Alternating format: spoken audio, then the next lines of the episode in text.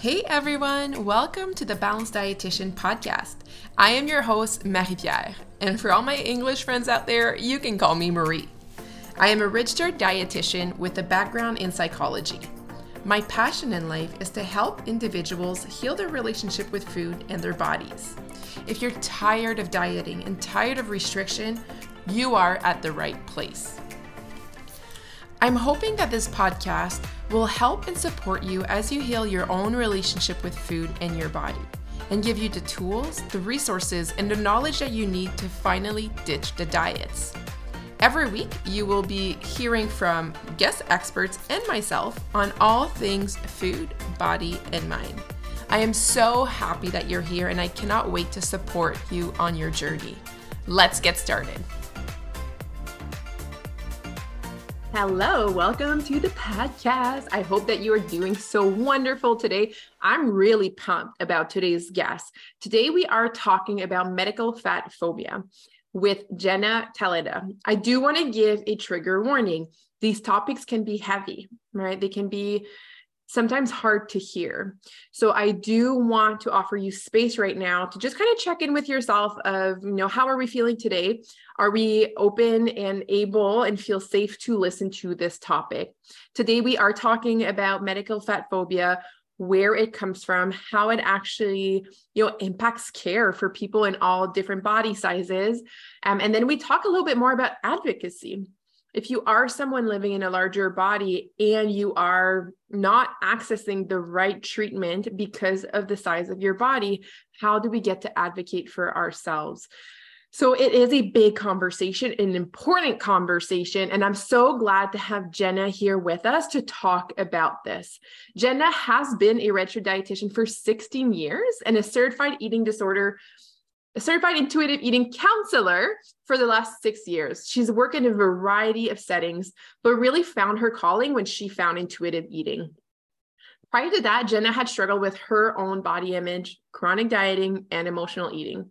She now works as a virtual dietitian, helping people let go of diet culture, finding food and body freedom, even if they have conditions like diabetes, for example, right? Like, no matter where you are, that's what she does. She lives in Northeast Cali- uh, California. Gosh, she li- she lives in Northeast Florida with her 11 year old son Mason and her fur, ba- fur babies Mars and Bianca. I'm so excited to have this conversation today, and I hope that you're gonna love it too. All right, let's get to the podcast episode. Welcome back to the podcast. Today we have Jenna here with us. Hi, Jenna. Hi, thank you so much for having me. Thank you so much for being here. This is actually our second go at recording this podcast because we had audio issues, but here we are. We're back. We persisted. We did. We did. I love technology sometimes. Oh gosh, we love it so much because it's so useful. And then when it doesn't work, I'm like, I don't know what to do. Like, know, right? Oh goodness. Well, today we have a really cool episode, a podcast episode planned, and we're going to be talking about medical fat phobia, which is a big topic. And I'm so glad, Jenna, that you're here with us. But before we talk about it, I'd love to get to know you a little bit more. Um, you know, what got you to do this work? What do we do now? And just like your origin story. Of course, of course. So, all right. So, my the way I came about this is actually interesting. Um, uh, I became a dietitian back in 2007, and I worked in different places and things like that, but I never really found my my niche in dietetics. I felt like it was uh like I didn't really fit right in those places. I did do those standard diet culture language and you know at the time yeah. I was helping people with weight loss. I don't do that anymore now. But um, uh, you know, I was doing all of that stuff and it just nothing ever felt right. But mm-hmm. I ended up getting a position at this drug rehab hospital. And I found that there was a lot of people there who had eating disorders. And at the time, I didn't have much experience with it because um, they, they don't really go through that during our, our dietetics education. Um, it's more of an overview there. And so, um, so I really didn't know. So I did some research to see how I could best support these these people. And um, I found that intuitive eating was a very successful approach. So I, I started reading the book and the craziest thing happened while my intention was to help my clients i started reading this book and realized that it was written for me and and i everything that was in there it was like it was like the authors like had this camera into my life and just knew exactly what I was dealing with. And it was ridiculous about how much it resonated with me. And I was like, I was like crying the ugly tears as I was reading this book. And I was like, oh my God, yes, that's what happens. and um it was just it was so crazy and i honestly i didn't even realize that i had any sort of particular issues with food. Um you know as a dietitian i thought no i'm good i'm fine you know i don't have any of these problems. Um but actually i did i had all of them. Mm. and um and you know it just i mean i had like the standard I hate to say it's standard, but the the standard uh, body image issues that most people have, you know, the the oh, does this look okay on me, or oh, am I blah blah blah, you know, but mm. um, it it it didn't seem like it was an intense diagnosis, but mm-hmm. there was this uh, like about a year before I found intuitive eating. I had actually gone through a um, a really bad divorce. Mm. And um, it's really it was really a hard thing. And my my um, ex-husband was saying the reason he was it was okay for his cheating was because I was fat. Mm. Uh, and he also added some other things on there too uh, that I was crazy and I was unemployed because at the time I was. And um, and so he he said that that was okay for him to cheat because of that. And it just it just stung so hard. Mm-hmm. like you know why is is this my fault? Is my the end of my marriage the my fault? And so after after we ended up going our separate ways i felt like i needed to change my body um, in order to make things better. That, uh, you know, especially with being a dietitian, there's not many dietitians who are in bigger bodies. They're usually stick figures or or what have you, normal size, norm quote unquote normal size. Yeah, and um, and and so being in a bigger body i figure people wouldn't take me seriously as a dietitian you know? And so and then i was figuring oh well no guy's ever going to like me because i'm in a bigger body. And um and so i forced myself on this ridiculous restriction. Mm. it was so ridiculous. I'm not going to go into detail about what i did but it was so ridiculous i couldn't even explain it to other people. Mm. and um and it was just there was just it, had to be very perfect and if i didn't eat in that perfect type of way uh, you know, then I felt the guilt, I felt the shame, and I was constantly obsessed with food. I was uh, anxious about the scale. Um, I, you know, even though I got down to some arbitrary number, it never felt like it was ever enough. Mm-hmm. And I had this one person, one of my friends was saying that I didn't look well. And it's like, no, I, I'm still in the the wrong category you know the wrong bmi category i i i can't be underweight or anything because i'm not in the right number you know mm. and i thought he was ridiculous for saying something like that but looking back at my pictures back in the day i could see how i was um how i how uh, slim i had gotten and um and so it was just it was a really hard time and, and it finally it got to a point where um it, it was thanksgiving it was my birthday and um i had changed all the recipes so it could suit my hmm. restriction mm. and i even made myself this It doesn't even deserve to be called a cake because it, it wasn't a cake. It was this goo. It was disgusting. it was disgusting. And I forced myself to eat this for my birthday. My birthday. Oh my gosh. and um and and it was just like I, at that point it was it was kind of my breaking moment. I was like, how mm. can I force myself to eat like this, you know? And I was like, okay, so after the holidays are over, I'll just uh, I'll go back to, you know, what I was doing before. But then when those when those holidays came and went, I couldn't bring myself to do it anymore. It was just too much. It was too restrictive. It was too, oh, it was too much. And so I kind of just let myself go willy nilly, you know, just like kind of eat how it was kind of pseudo dieting to be mm-hmm. fair. I, I, mean, I was kind of restricting to an extent, but not to the extent I was before. Mm-hmm. And then once I found intuitive eating, then I realized, yeah, this was a problem.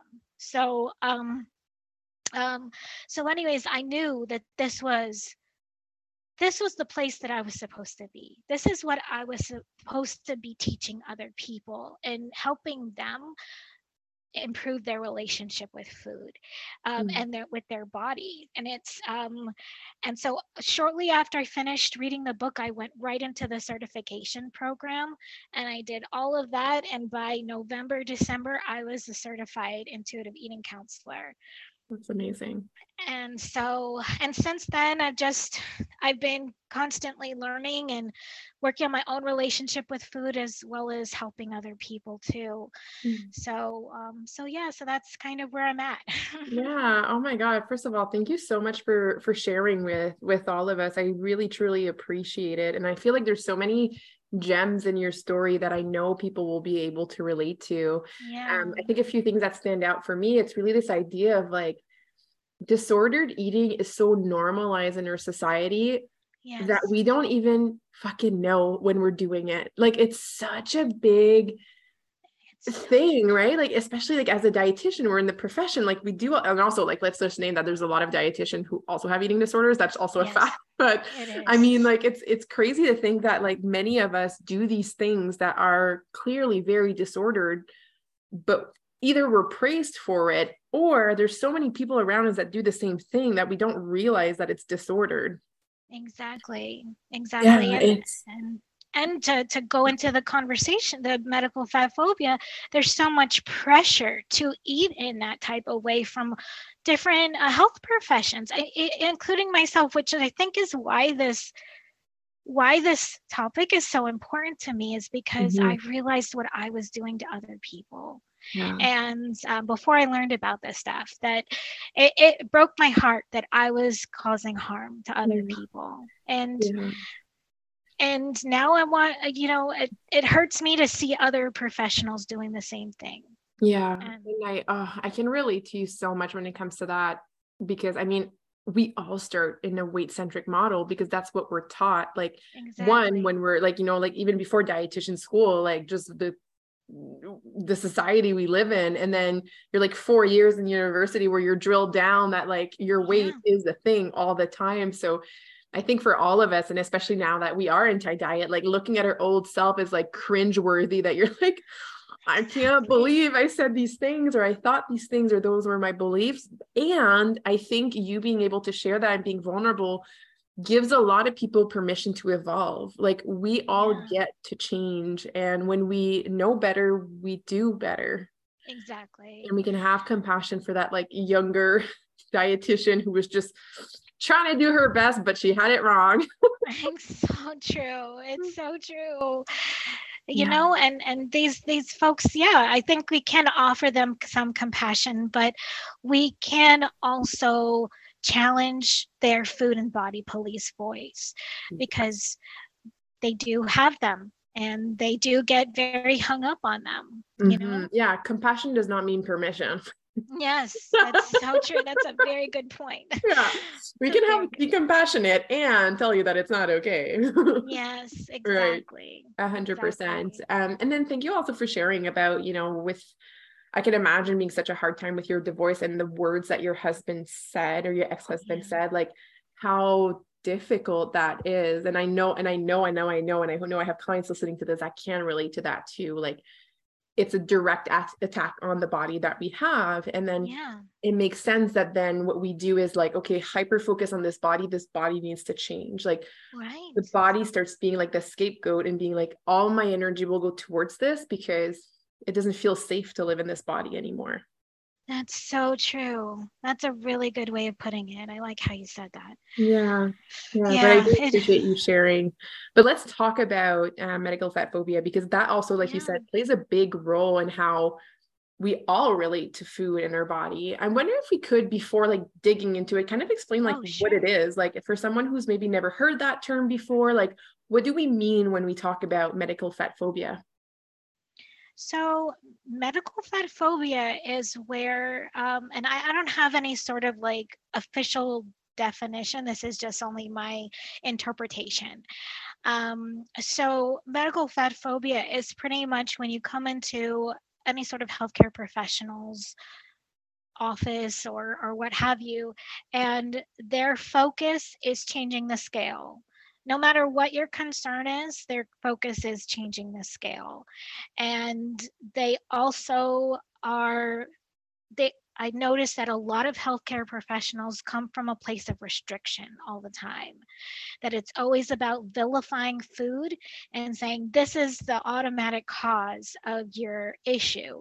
And the fact mm-hmm. of the matter is is it there's a possibility you know that that might be something that's happening but chances are just like how intuitive eating talks about it's it's our approach to food. It's how we hold food into a certain light. It's about how we put food on pedestals. It's about Mhm. how often we let ourselves eat and things like that. It's not necessarily exclusively always let's just put it that way. It's not always about vilifying the food. Plus we also have Mhm. to consider too is that people may or may not have access to that kind of food or they might not have uh, they might not be able to, to tolerate it or they don't even care for it you know um, so Mhm. you know it, but from those kinds of places the the healthcare professionals they get so hyper focused on the scale Mhm. let's let's face it a, a lot of these like doctors and nurses and all of those kinds of professions they come from a science and math education. They are focused on numbers. Numbers is what's drilled into them that they need to get to a certain number. Uh, Mhm. they're they're constantly taught so much about their studies that the o word the uh, Mhm. i i don't know i don't want to say it if it's not okay but yeah yeah the yeah the the the O word uh, is going to be the cause of all of these health issues or whatever, and it's the fact that they misinterpret that information, and it's not necessarily those causes. yeah But yeah, were you going to say something? It looks like you had something. No, yeah, no, I love everything that you're saying. Like the way that my brain tend to like conceptualize this is like I'm imagining it's like the when the health provider brings like all of their like weight biases and like stigma and then discriminate against somebody based on their body size. Like Mhm. it's really just seeing the person for the body that they live in and nothing else. But then it does That's impact the way that they get to access care and treatment afterwards. It's so um, true. And I I'm wondering, I just I I've talked to many folks who like like there's one person in my mind particular that had had something called a hiatal hernia which is uh it's a hernia like like close to it's in your esophagus stomach area and it makes it hard to digest food and things like that. Um and the doctor refused to do surgery or refused to do any sort of treatment until the person lost weight and the person was in a bigger body and he was doing whatever he could to try to get to that arbitrary number uh, Mhm. but it it wasn't working and we know why that doesn't work but um uh, but the doctor refused to do any Mm. sort of care and it broke my heart and i had to sit there i had to sit there and and and talk with him about this and he is like he's begging me for weight loss advice. And in my heart of hearts now that i know about how this doesn't it's not a permanent fix and that you know it's just it causes more harm than it helps how am i supposed to help somebody with weight loss in that sense you know Yeah, well, it's Um, almost an impossible situation because I feel like oh, excuse me. I feel like doctors will be the first one to be like, "Oh, you have a boo boo. Here's weight loss." Like everything, yes. everything that's wrong with you, weight loss will fix it. Like it's very much like that type of like lazy medicine. But then when you look at the evidence, you're like, all right, so like let's say the weight loss is the solution. Let's say, let's say I agree with you on that. Then what? Like we have no diets that have been proven to be, give sustainable weight loss. Exactly. You know, and it's very, it's a very difficult one pill to swallow but also just realization of like you are setting up your clients to fail yes it's so true. There was even a study that I was reading where actually people who lost weight prior to any sort of like procedure, like a surgery or whatever, if they lost weight, it, they actually had poor outcomes than if they stayed stable wherever they were. Yeah. Well, um, I want to share a, a, little story from a family member. This happened like only six months ago, where they had to do a hernia surgery too, and they were told to lose weight to do that. And they had four weeks to lose this pretty significant amount of weight. And they ended up doing like extremely disordered behaviors, like being in this like ridiculous calorie deficit, like doing all of these things. And I mean, I do the work that I do. So I'm like triggered and I'm like, what are we doing? Like, this is, this is bad. Like people go to inpatient settings for this type of behavior. Um, yes. so I like urge them to tell the doctor about this. Like, let them know what you're doing to get this weight. Like, they, there's no way they're going to agree that this is legit. No, they were like, congratulations for your discipline being able to do this. That is medical fat phobia in its perfect example because it, you know, just the fact that people in bigger bodies are praised for their discipline, for their restriction, for their disordered eating pattern, and the smaller bodied people are sent to treatment for that. And it's just, it's heartbreaking. It's yeah. so heartbreaking. And uh, I just, I just, it breaks my heart. Um, I know, I know. I'm I, with you. It's yeah. I uh I was just gonna say, sorry to interrupt. I, I was just gonna say, um, my son is naturally uh, in a bigger body. Um, before he actually he had I, I'm pretty sure that he had undiagnosed ARFID, which is avoidant restriction food intake disorder. It's pretty much picky eating to the millionth degree and uh, where he only has like maybe three to five safe foods that he'll eat and he had a period of time where his his growth was very uh, stunted and it was uh, he was very low on the graph and things like that and and it was concerning. It was very concerning and um, uh, and then eventually he started adding more variety. He added more consistency with his eating and we were able to work our way through that. Um, and so now he's worked his way into a bigger body, and that's probably because his body was trying to catch up to where he was before, you know, mm-hmm. um, and or not catch up, but like because he was smaller, his body kind of rebounded in the other direction. Mm-hmm. And plus, uh, we also come from bigger people in our family as well. So, um, anyways, so after having dealt with this ARFID um, uh, issue, I ended up taking him to a new pediatrician. And this pediatrician, uh, he he was a slender uh, doctor, young slender doctor, um, and he he walked into the room he looked at Mason's um, growth chart and everything like that and immediately started jabbing him with the kids sitting right there. Um, right there about his weight. He's looking at me and talking about his weight. And I told him, and this is me who has lots of education and training on this stuff. And I was, oh, I just felt like beside myself throughout this time. And um, I kept telling him, listen, I don't want to focus on weight. But the doctor wouldn't stop harping about this stupid number. And it's like, listen, I just got through helping this child work through a significant eating disorder. And now you're you're upset because he's uh, up on the growth chart. and and he wouldn't let it go and then finally after i gave him some fat phobia education. He was like he he got he got annoyed with my my stuff. He he really thought that i didn't know what i was talking about because i didn't agree with him. And um and so finally he he just like he resigned to what i he, he didn't want to fight with me anymore. He didn't want to fight with me anymore.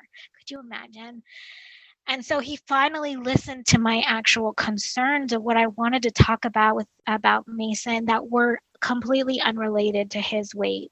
It was just like his regular health his his mental health his you know how he's doing with all of these other kinds of things. That's what i wanted to focus on but no he just had to get so so hyper vigilant about that stupid growth chart. Mm-hmm. and it's just it's heartbreaking. Oh and uh, eventually i we did talk about doing some sort of lab work together but i'm pretty sure the lab work that he wanted to do he wanted to like check his cholesterol i'm pretty sure that that was just like it was going to be ammunition for the doctor to say oh look he's got elevated cholesterol. See i am right about this we didn't end up doing the uh, the blood work because I didn't want to hear it uh, from that doctor, and he was fine otherwise. There was no other issue, so there was really no need to do blood work. But I would have, you know, I would have bet that if a smaller bodied child would have come into that doctor's office, he wouldn't have done blood work if if it was necessary. But he was just doing it for ammunition. Yeah. So, and it was really hard. I, after that session, that doctor's appointment, I was I was done. I was done. Mm-hmm. And you know, my my mm-hmm. neural pathways, my emotional eating neural pathway that I have there, it totally came to life and I just felt like I needed to go and eat to comfort myself at that point, which we did ended up getting some food um, because of uh, you know we were hungry too.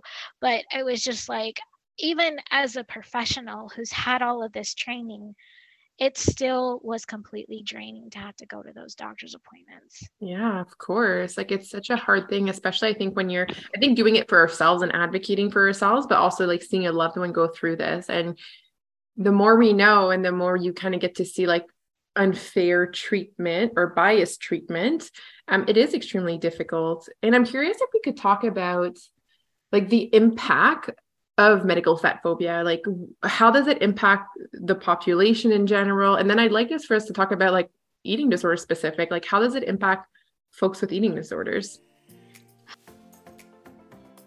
Hey, hey, I'm just stopping this podcast episode to let you know about our eating disorder recovery program that is coming back this September. So, for the whole month of August, we will be offering weekly info session to tell you all about our eating disorder recovery program at the Balanced Practice. So, as you may or may not know, the Balanced Practice specializes in eating disorder treatment across Ontario. We offer a multidisciplinary approach to your care. We offer meal support, group therapy, family support, everything that you need to recover from home. If you are interested in joining this structured, amazing, beautiful, created program to support you in your recovery, you're gonna wanna join us in our free info sessions. The goal of these sessions is to really give you all of the information that you may require to make an informed decision to see if this is the right space for you to be. In these info sessions, you're gonna learn about the program, the deliverables, so like what's included in it, how the treatment works, our approach to treatment, as well as just, you know, the way the program works in terms of length of time and cost. So if you are interested in joining us to learn more about the eating disorder recovery program, you can go to www.thebalancedpractice.com forward slash info session to join us for our free information session. All right, my friend, let's get back to this important podcast episode. Oh man, yes. You're like, um, here we go. This is going to be yes. an hour, guys. Like, we're going to like just, you know, this is what it is. There's so much to say.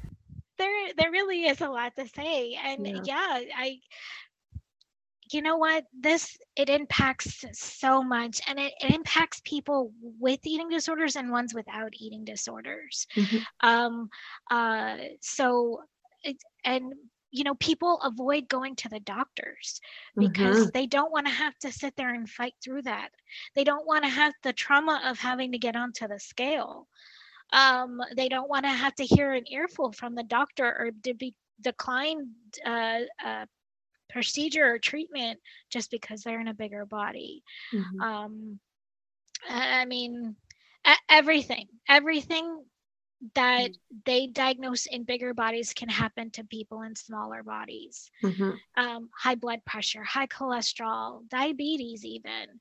Um, uh, you know different kinds of things they all can happen in people in smaller bodies as much as bigger bodies but the smaller body people get the treatment and the people in bigger bodies don't. Yeah, a hundred percent. Yeah, I kind of see it like it impacts and like in my brain, I always divide things in two. Like, I think that my brain is just like a dual brain, but I see it like one, the like wanting to go get care. Like you said, like people will not go see a doctor for years on end, even if they hurt, even if there's something happening because of the poor treatment that they receive every time. Like it doesn't make like why why would you go somewhere where you're getting shame Like it just doesn't make sense. But then even when you do go, you're one still shamed, but then also you're not accessing proper care. Like there is so many studies that show with weight stigma that folks in larger bodies will not get the right diagnosis many times um, or just won't get access to any diagnosis because they won't even look at that before you yes. lose weight or do you know change your body. Exactly So it's like- being able to access the care you need but even when you do access it it's not proper care Yes, it's so true. There there was someone I was talking to last week. Um and she went to the doctor and she was having some some sort of like foot issue. And the doctor didn't even examine her. Didn't even didn't do a physical overlook or anything like that. She was just sitting in the chair and and you know and the, the person was like listen i'm trying to do this this and this with my eating. I'm trying to move. I'm trying to do blah blah blah blah blah. It's just not working and i would like something to to, to do with my foot you know? Yeah. and the, the doctor was just like no it's it's not. It's just because it's just because you're in a bigger i mean she didn't use these words but it was just because you're in a bigger body. And um and so you need to lose weight. It's all your fault. And i just like you said before it's like it's lazy medicine and so many times i i feel like i feel like it's a catch-all where the doctors might actually not know what's going on or Yeah. even put the effort forward to see what's going on but i think even if they did put the effort forward to just do the exam and try to figure things out when they don't have an answer for something it always falls back on weight loss Mhm. always Well, yeah, because weight loss is your own personal ownership. They're like washing their hands, right? They're like, well, whatever. You try to figure it out.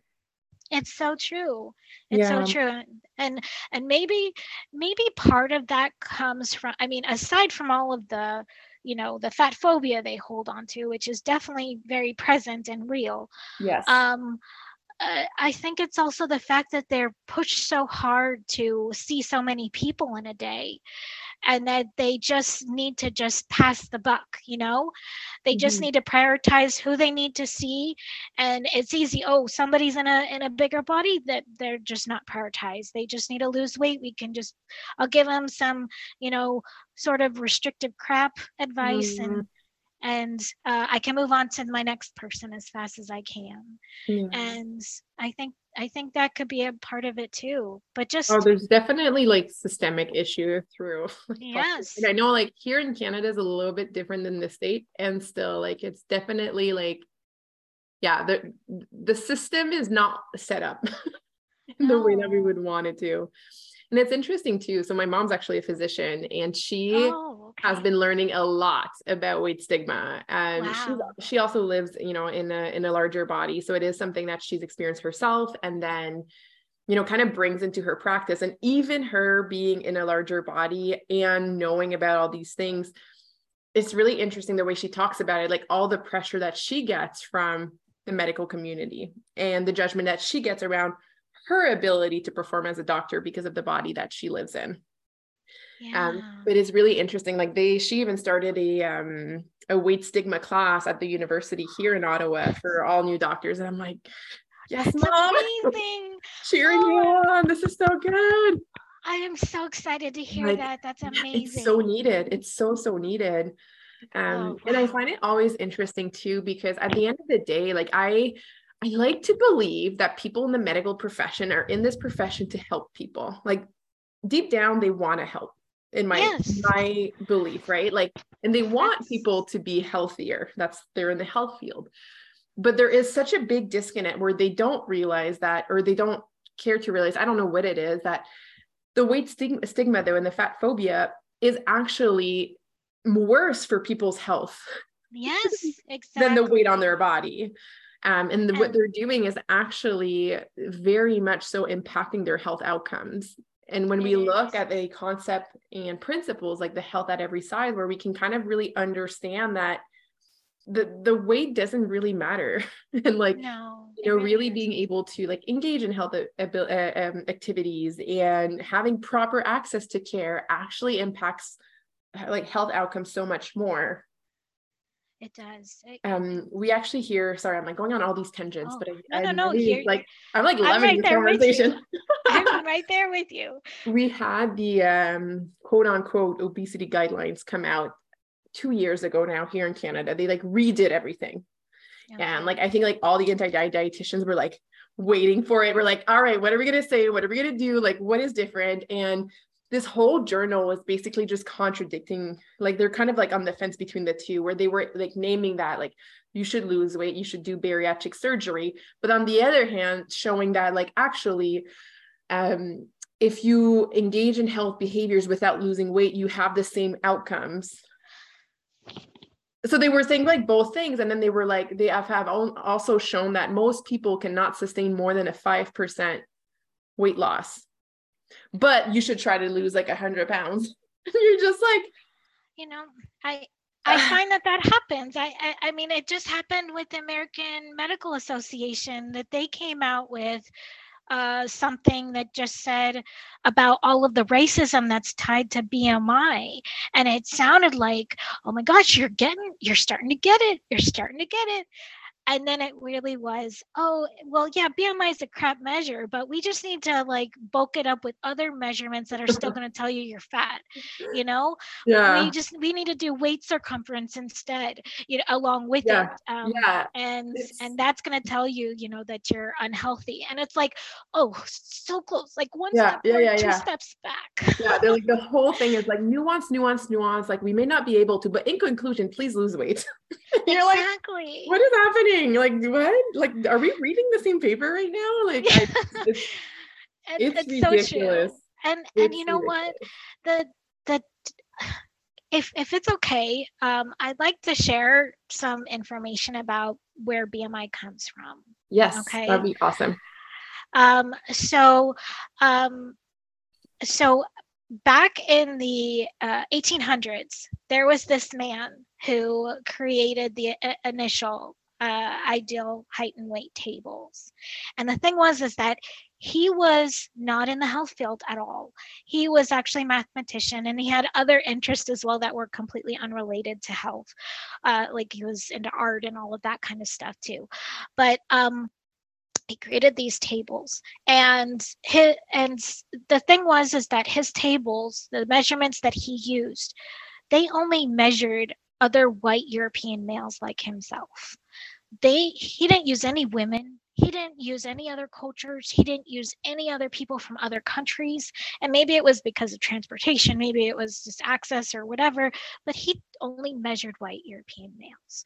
And that's where it initially started from. And then he was all completely praised for those kinds of tables and, you know, medical recommendations were based off that.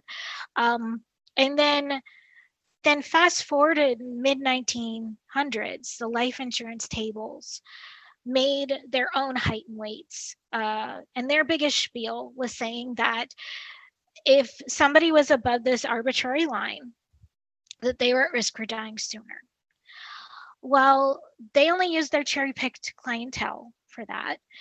And because they're a business, they're looking to save and make money. And so if somebody was above that arbitrary line, they could charge them more money or they could deny them care altogether.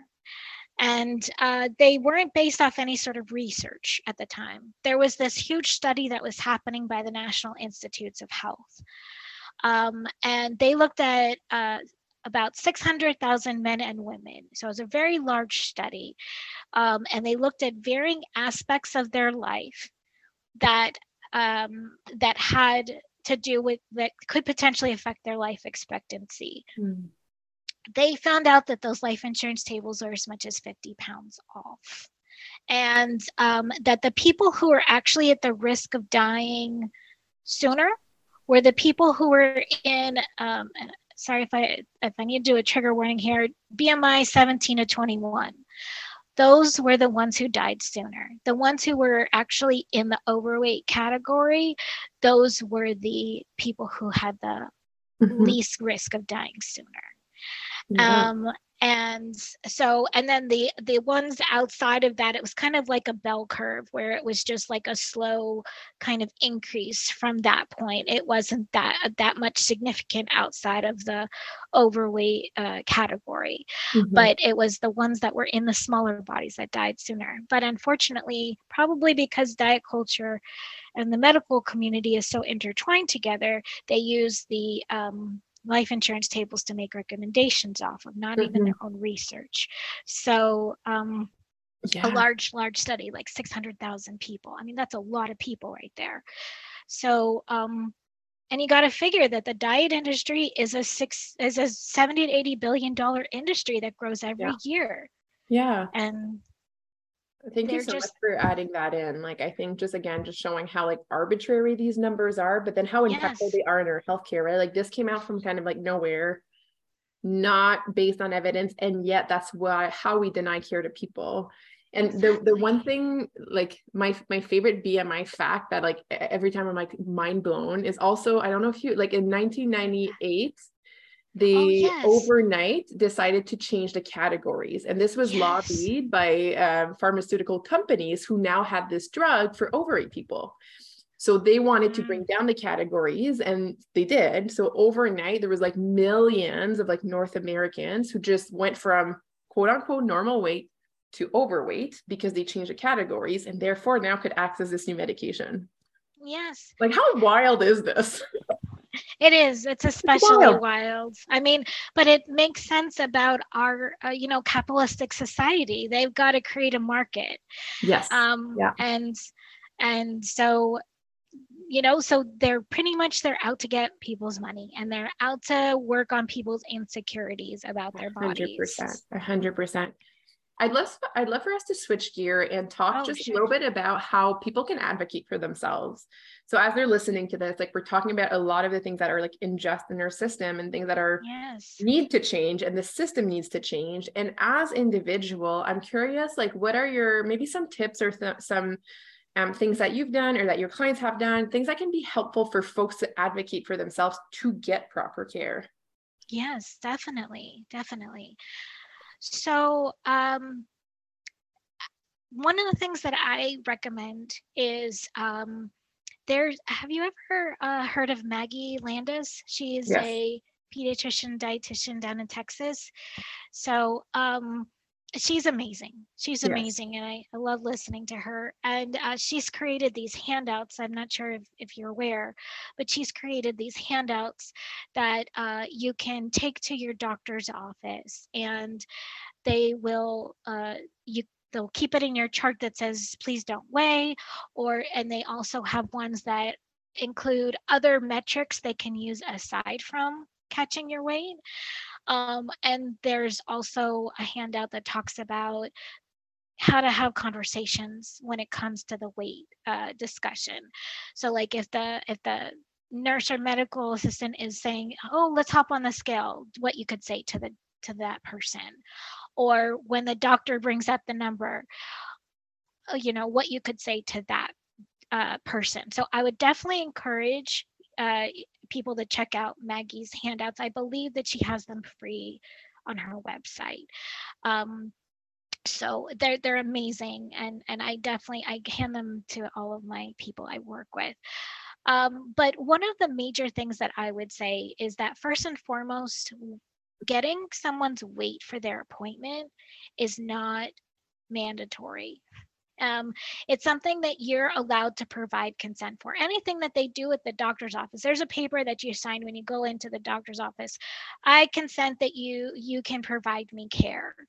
Well, guess what? You can provide consent about your weight as well. And there's Maggie mm-hmm. talks about um, that there's like maybe a handful, a literal handful of different medical conditions that require some sort of weight, like if you have congestive heart failure or uh, kidney issues, if you have um, uh, weight re- or water retention, if you have uh, cancer, or if you have uh, pregnancy, things like that, if you're pregnant. Um, those are pretty much the main five conditions that will need like a weight taken just to make sure that you're not holding on to fluids and babies growing and all of that kind of stuff. Outside of that, for standard medical appointment or for uh, for anything like that, you can always decline your weight. Now, most doctors' offices they have their protocols and they're not used to people saying no. That doesn't mean that you can't say no. Mm-hmm. It just mm-hmm. means they're not used to it. Okay. Mm-hmm. And again, as diet culture is, medical community gets very stuck on black and white about this is how things go, and we can't uh, get away from that. So they can get a little bit odd about that. But there have been many occasions where I've gone into the doctor's office and they've said, Can you please step on the scale? I'm like, No, I, I don't want to check my weight and there and uh, there have been plenty of times where they just moved on and done something yeah. else but i i have heard some folks that there are some people that get so hung up and they're like nope sorry this is my process we got to step on that scale so if you don't have the spoons to deal with that kind of situation um, you could always do a uh, blind weight which is where you turn around backwards mm-hmm. um, the only problem is is that if they use a electronic health record system. It, and they give you a discharge paper after your appointment. Usually the weight is right there in huge font. and um, uh, so, but you know, if at least standing backwards gives you at least some sense of that, or you could even ask them to mark out the number on mm-hmm. the paper before they hand it to you. Yeah. Um, but um but that's one thing is to be able to stand up and say you know it's okay no thank you you don't even mm-hmm. have to be aggressive about it you could mm-hmm. if you wanted to but you don't have to be aggressive about no um nah i don't do that wait no blah blah blah mm-hmm. you don't have to go that direction because i know most people they just want to be cooperative right. and um yeah. and it's okay i also found too like if you can have like a support buddy I know that's what yes. I have to do. Like it's so easy for me to advocate for people I love. Like I'm like, boom, here we are. And like for myself at first, I'm like, oh, I yes. really deal with it. So I also found that that like if you have someone you trust and that you can bring with you to your appointment, at least to support that first initial parts to advocate for yourself, or they can help you advocate for you. That could be a cool thing too. I think so. Yes, that would be really helpful um so yeah because you know especially if you, you, you find yourself being a people pleaser and stuff like that it can be really hard to stand up for yourself you know? And i i'm i identify with that. It's yeah. it's but when it comes to this kind of stuff i'm like no. Yeah. Yeah and i think like the more that we also feel like i think it's also where you are in your journey right? Like if you're just oh, starting yes. this journey and you're like I like this health at every size and intuitive eating thing, but like, do I believe it 100%? Like, I don't know. It can be harder. Oh, but when yes. you're like, I think where you and I are, where you're like, there's no other way. There's like zero other way to function than this. Like, it gets easier to advocate because it's like a core belief now. It is. It is. Yeah. It's so true. It's so true. And we also tend to put doctors up on pedestals and and uh, you know when when I was a child, and and maybe same for you since your mom is a doctor, um, that doctors are the people you go to they're the knowledge source. They're the ones who know everything and we need to go to them for for all of our different things and stuff like that. Yep. and it can be really hard to not have that follower mentality when it comes in that sense because we're so yeah. scared to speak up to the person who's touted as the knowledge you know? 100% 100% so um but the fact is is that you can be the expert of your own body mm-hmm. and that is valid just as much as a uh, you know what the doctor knows yeah 100% any other tips for advocacy so um when you're in the doctor's office um, I would say that if the, the conversation does come up, the question I always fall back to is if I were in a smaller body, how would you treat me with this condition? Mm, so good. Yes. And um, uh, yeah, and and or you could easily just simply say, you know what, I understand uh, your concerns about my weight, but this is not where I want to focus on for my care for today. Mm-hmm. Um, I just want to focus on these concerns here. And yeah. you know what? We can definitely say this, and it takes a lot of strength to say this stuff and to to, to do this. It's not easy. Um, but sometimes we also have to recognize that even though we say these things and we try to advocate for ourselves, mm-hmm. we are still talking to another person who can be deeply in fat phobia and not really understand where you're coming from.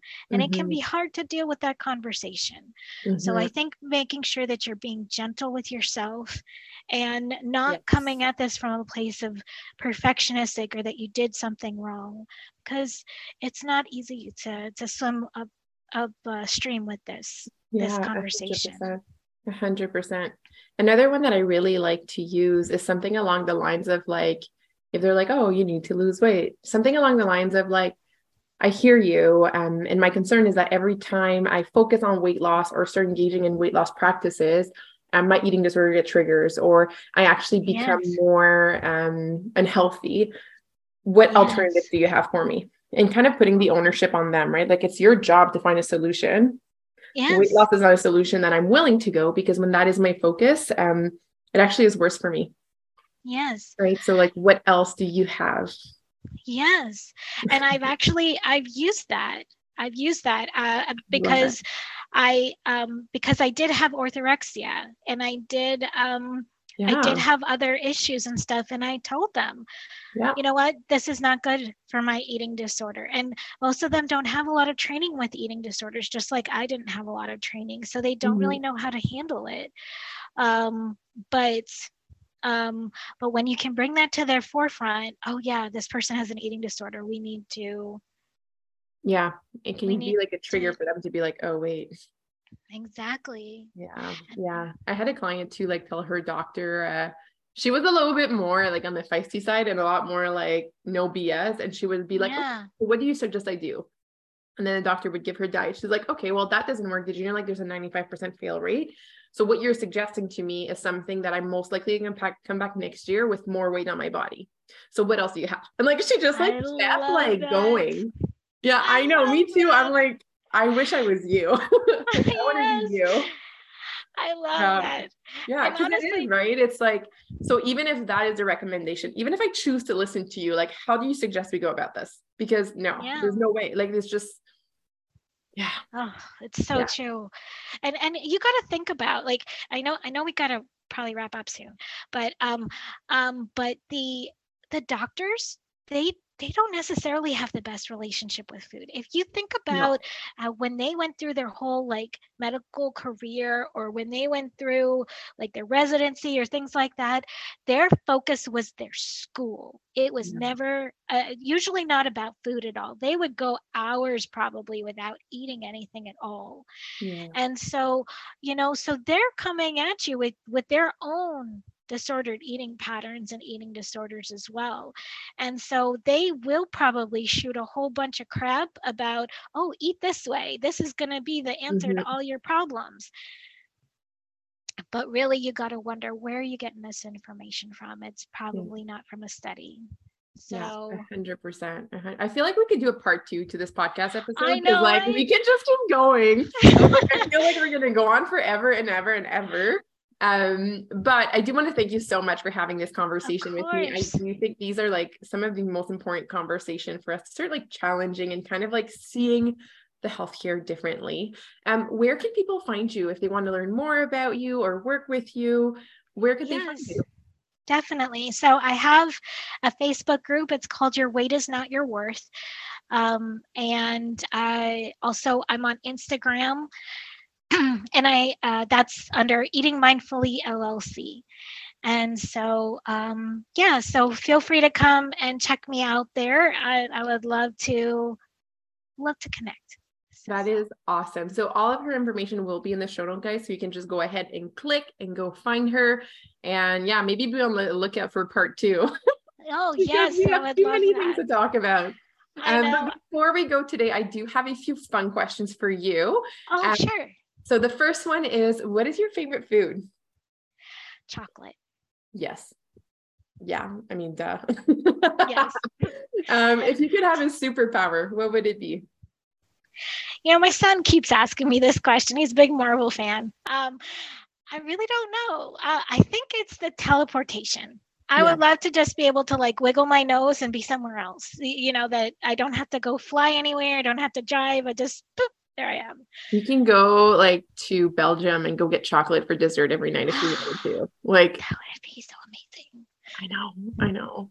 Um, what is your favorite way to self-care? Um, it's a great question. Um, so self-care, you know, something that kind of helps like soothe me. Uh, it's funny, but I like to watch YouTube videos about uh, people who buy storage lockers and then they go and they search through all their boxes and, I, and you can see all the cool stuff that they find. And so I just sit there and I, I'm just like mesmerized and it's just so interesting to see what they find. It's like a little hide and seek game. Oh, so. I love it much. It makes those shows always make me think like I don't know if you have that in the states, but we had like these places where you can get like su- like surprise bags and you like don't know what you're getting, but for five dollars you're getting like at least ten dollars worth of like goodies. Oh, that's awesome! And like the excitement you get when you're like open up your bag and you're like, oh my god, what did I get? Yes, exactly. It's the best. All right, and my last question for you because this is the Balanced Dietitian podcast. What does balance mean to you?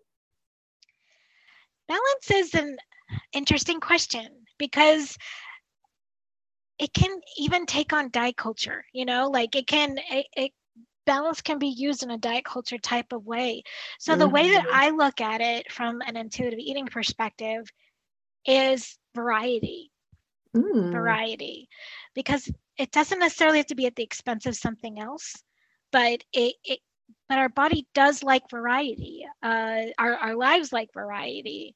And if we sit there and get stuck in the same kind of pattern or rhythm or whatever, then uh, things get boring. So mm-hmm. making sure that we have variety, that that I think is I, I use that terminology over balance because that especially as a perfectionist, I can definitely get caught up in yeah, with balanced balance. enough, you know? That's and, fair that's fair. Yeah. Well, thank you so much for being on the podcast, Jenna. It was such a great time meeting you, connecting yes. with you, and having these big conversations with you. Thank you so much. I really appreciate it. My friends, I hope that you enjoyed this podcast episode as much as I did. These types of conversations are so important for us to have and continue to have because as we've talked about, there needs to be some changes in our system and it happens when we bring up awareness to it and talk about it more. So if you enjoyed this podcast episode, I'd love for you to be able to share with a friend, with a family member, and engage in these conversations. And if you feel like it, please leave us a review on the podcast. This helps us reach more people so we can increase the impact with these types of conversations. On that note, my friend, I will see you next week in the next podcast episode.